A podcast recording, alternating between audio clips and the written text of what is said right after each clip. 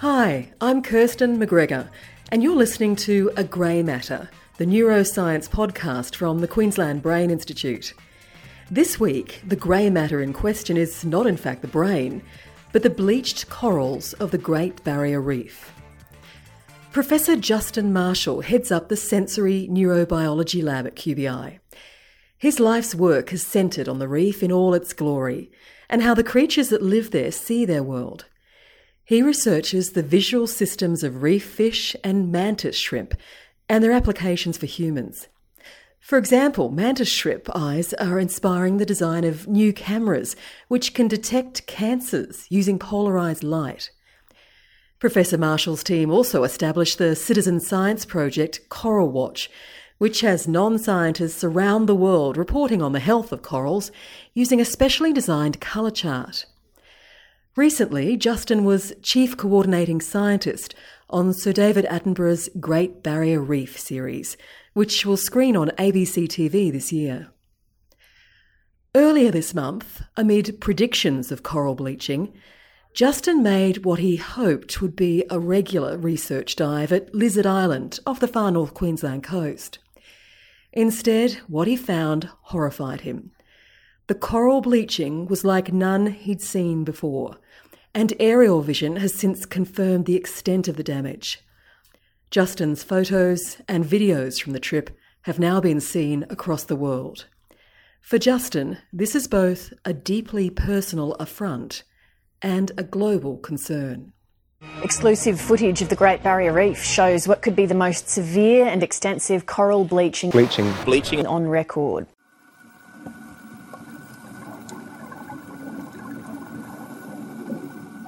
Coral bleaching is caused uh, when the temperature of the ocean rises above normal and for an extended period of time. Um, corals uh, can put up with high temperature for a short amount of time, but if you give them too much temperature for too long, they bleach, and that means they lose or um, eject their symbiotic algae. They have these little um, algal elements, these cells within their, their, their tissues, their polyps, and those algae give the coral nutrients. They actually manufacture nutrients just in the same way as a plant does. And the relationship is that the, uh, the algae get protection and the coral gets food. So is bleaching a permanent state? Bleaching, um, to some extent, is natural. If you go around a, healthy coral reef, you'll see one or two uh, corals bleached, um, perhaps because they're diseased or perhaps they're just stressed for some reason. Widespread bleaching is not natural. So, what we're seeing now is an unnatural uh, bleaching event over uh, a large section of the Northern Barrier Reef. Um, and in fact, globally, we're seeing many of the reefs around the world um, bleaching. Um, and it's because of uh, climate change. It's unequivocally due to carbon emissions in the atmosphere.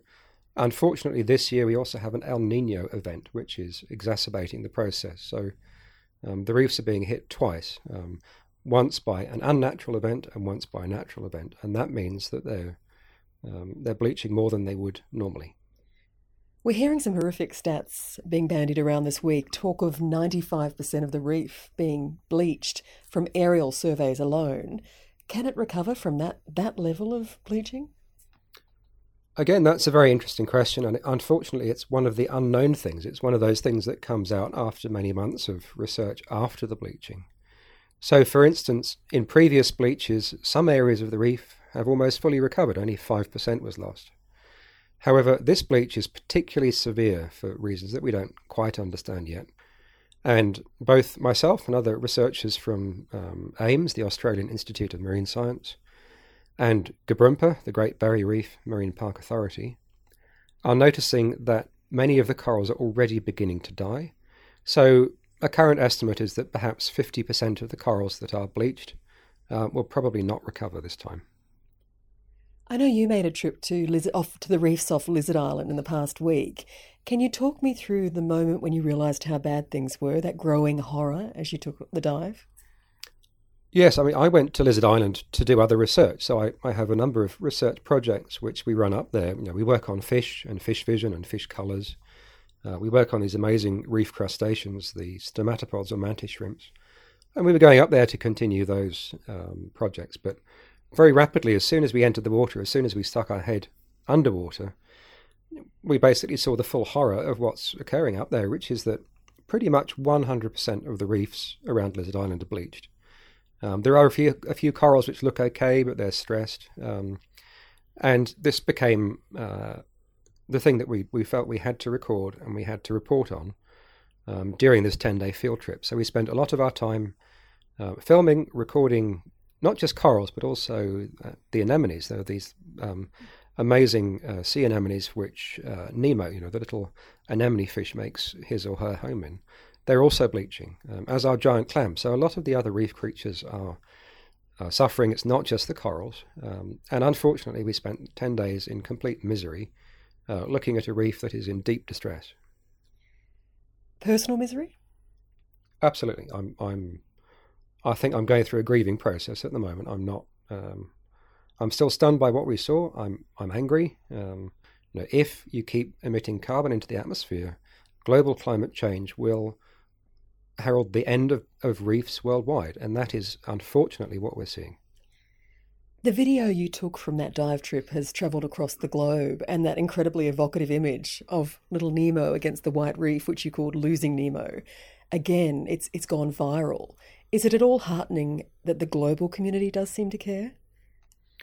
Uh, it is. I mean, we've had a lot of support, and yes, you, as you say, the global community cares, and in fact, now, it appears that the global community is far more caring than the Australian community. Um, Australia was once the world leader in reef guardianship and reef um, uh, setting setting aside reef areas for uh, a reserve. So the Great Barrier Reef Marine Park Authority um, did a great job in the, the 80s and, and 90s in terms of this. But I think increasingly Australia is now a follower. We're, we're um, we've been led in the wrong direction, um, and we need to um, get our act together and follow the example of the rest of the world, certainly in terms of uh, climate change commitment, which came out of the meeting in Paris, where pretty much unanimously the world agreed that we need to do something.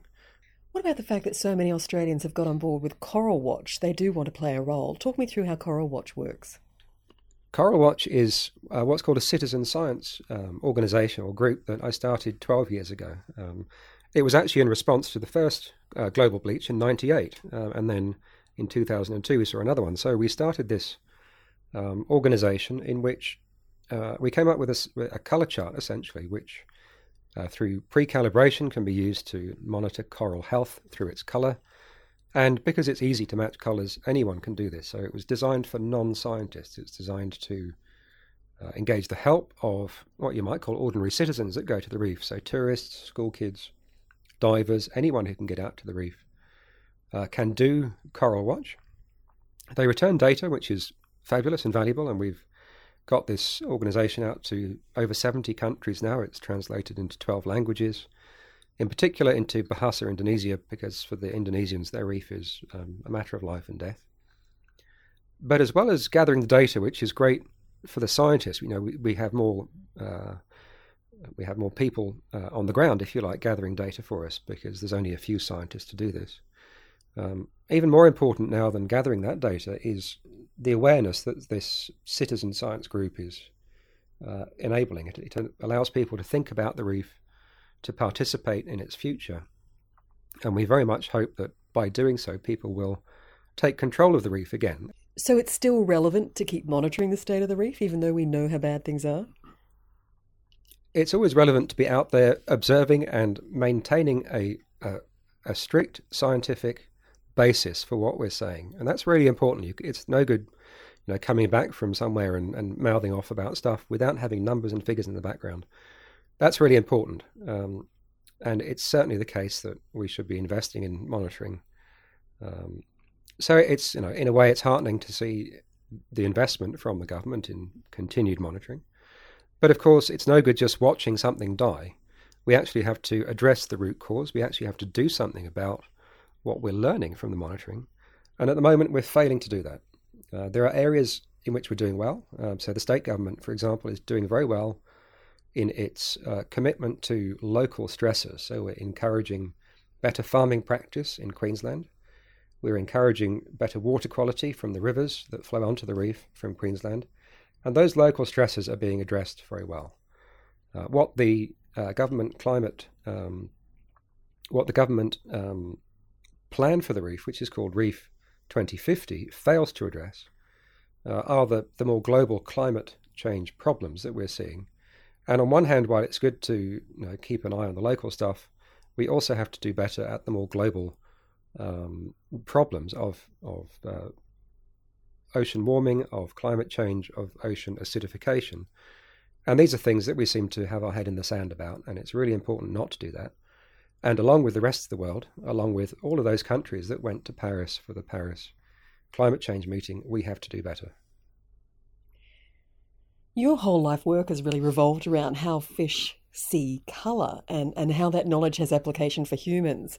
What happens to fish if there's no colour to see? The colour of the reef is actually the, the reason I, I started using uh, or started the Coral Watch um, citizen science group and using these colour cards because, as you say, when reef colours change, the fish uh, lose their background. So fish often use very clever ways of camouflaging themselves against the background. So, for instance, it's one of one of the things my research has shown is that all those brightly coloured yellow fish on the reef are in fact very well camouflaged against coral for the fish's visual system. Uh, the visual system of fish is very different to humans, so although those yellow fish look conspicuous to us, they're not conspicuous to the reef fish themselves. Of course, any fish of any colour is very conspicuous against a white background, and that's a problem. Know, it's probably the case that the predators on the reef are having a field day at the moment because all of those little fish that were once camouflaged are now standing out against the reef in ways that they, they wouldn't do normally. I get the feeling that with all this talk of coral bleaching, I mean, it is taking off. There is a lot of media coverage, but there is also a slight switch off factor in the community. We've been talking about this for a long time. Do you think there's a certain fatigue out there in the community about the issue? There is very much a, um, a sort of, I've heard this all before, fatigue um, issue. Um, when you report something for many years, you know, for 20 years, um, of course, people begin to switch off. And climate change fatigue is a subject which actually whole books have been written on. You know, how do we get beyond this? How do you get beyond the point of saying over and over again, there's a problem, we should do something about it. There's a problem, we should do something about it. Um, people don't pay attention anymore. Um, and you know, unfortunately, events like this, this massive bleach that we're seeing um, on the reef in the north now, do spike people's attention. But again, it's going to be a brief event. I'm sure that within a couple of weeks, maybe a couple of months, Australia and the rest of the world would have moved on to other things. Um, people stop remembering what's um, what's important in terms of environmental change. So all we can do as scientists is to continually remind people of what's there, continually show people what's there, uh, and hope that eventually um, someone will take notice. And of course, there are some success stories. So people have taken notice. There are changes. There are permanent changes which you can point to, um, where people's attitudes and their behaviour has been changed.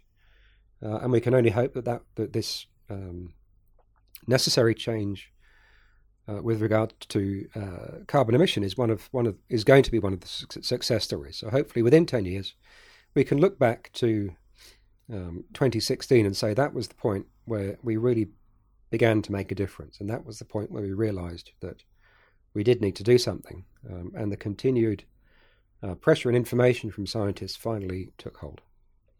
It certainly helps to have the great David Attenborough on board. And he's recently been shooting a documentary series on the reef, which you were chief coordinating scientist on.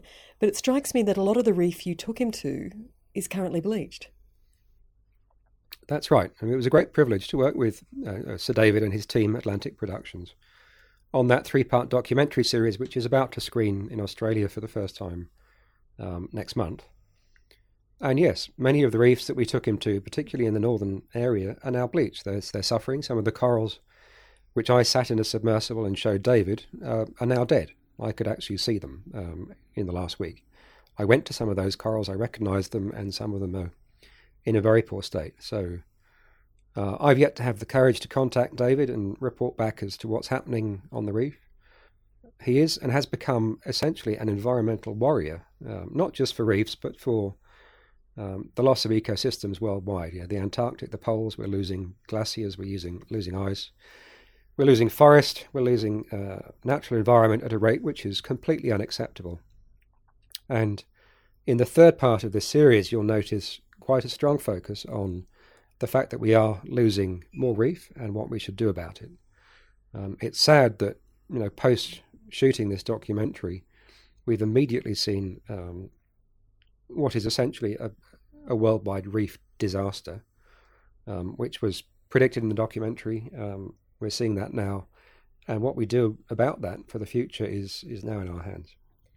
So the documentary gives an incorrect picture, really, of what's actually happening. It gives both a correct and an incorrect picture. It it celebrates the fact that the reef is a beautiful thing, and yes, there is reef left. Um, you know, this this this is not a point where we throw our hands in the air and say it's all gone, it's all gone. There are still beautiful reef areas to go and visit. Um, and luckily for you know tourism Queensland, a lot of those reef areas where tourists will go to um, were mostly untouched by the, the recent bleaching. It's certainly been you know, less percent of the reef there has been bleached. Um, so we're lucky in that respect. Uh, but it also, yes, it, it, portrays an incorrect picture in that um, some of the more you know, pristine northern areas of reef which we visited um, are now heavily bleached and within a few months are likely to be 50% dead. How did you show Sir David the reef? I don't think he's a scuba diver, is he? He used to be, and in fact, that was part of uh, what this documentary series was about. Um, he visited the reef as a young uh, reporter 60 years ago, and he scuba dived the reef then. Of course, as a well now 90 year old, um, he can't scuba dive, so we took him down in a state of the art submersible, the the Triton submersible, which is a three man um, acrylic sphere. It's like being in a goldfish bowl, but backwards. You're in a, a, um, a bubble of air going down in the ocean. Uh, we took him down to 300 meters on the Great Barrier Reef, which is the first time anyone's been that deep.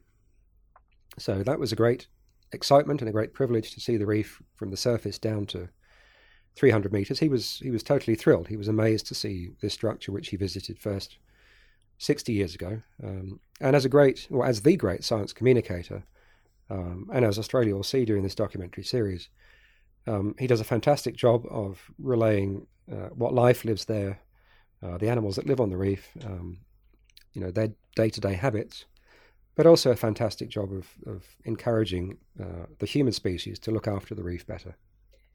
You sound very calm talking about it now, but surely that was a pinch me moment for you.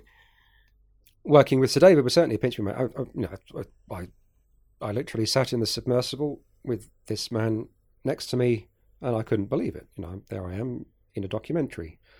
Of course, the production team did their best to obliterate me from the screen. I'm I'm, I'm the black blob sitting next to Sir David Attenborough, and that's that's fine. I, you know, I'm the, the guide in the background. I'm providing the some of the guidance and some of the, the information in the background, and that's the way it should be.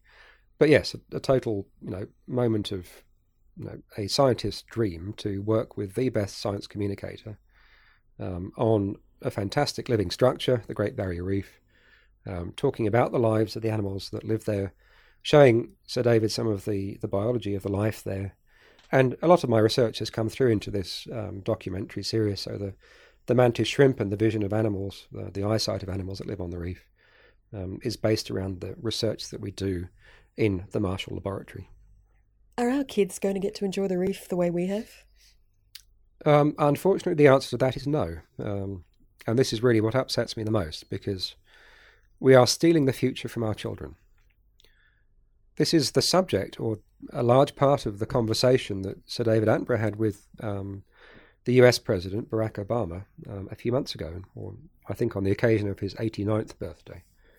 And they talked about how both of them want their grandchildren to have the opportunity to visit the reef and to wonder at the, the amazing life uh, on the reef in the same way as they, they both did. Um, that's becoming increasingly hard. Um, I take my children to the reef. I've taken them to the reef since they were age four.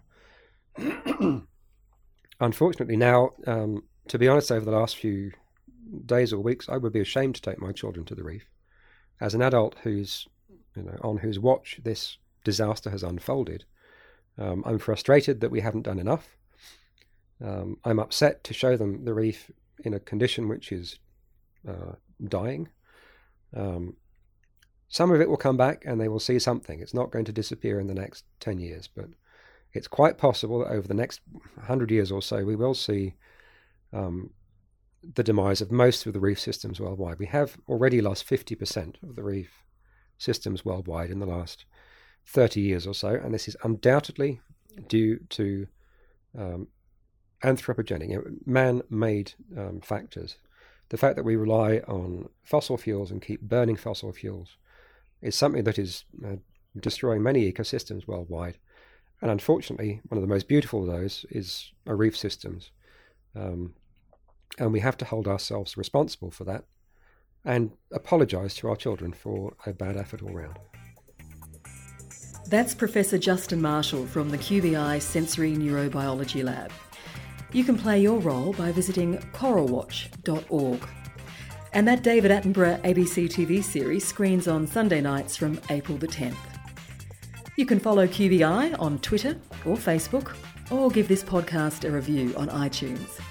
I'm Kirsten MacGregor. Thanks for listening.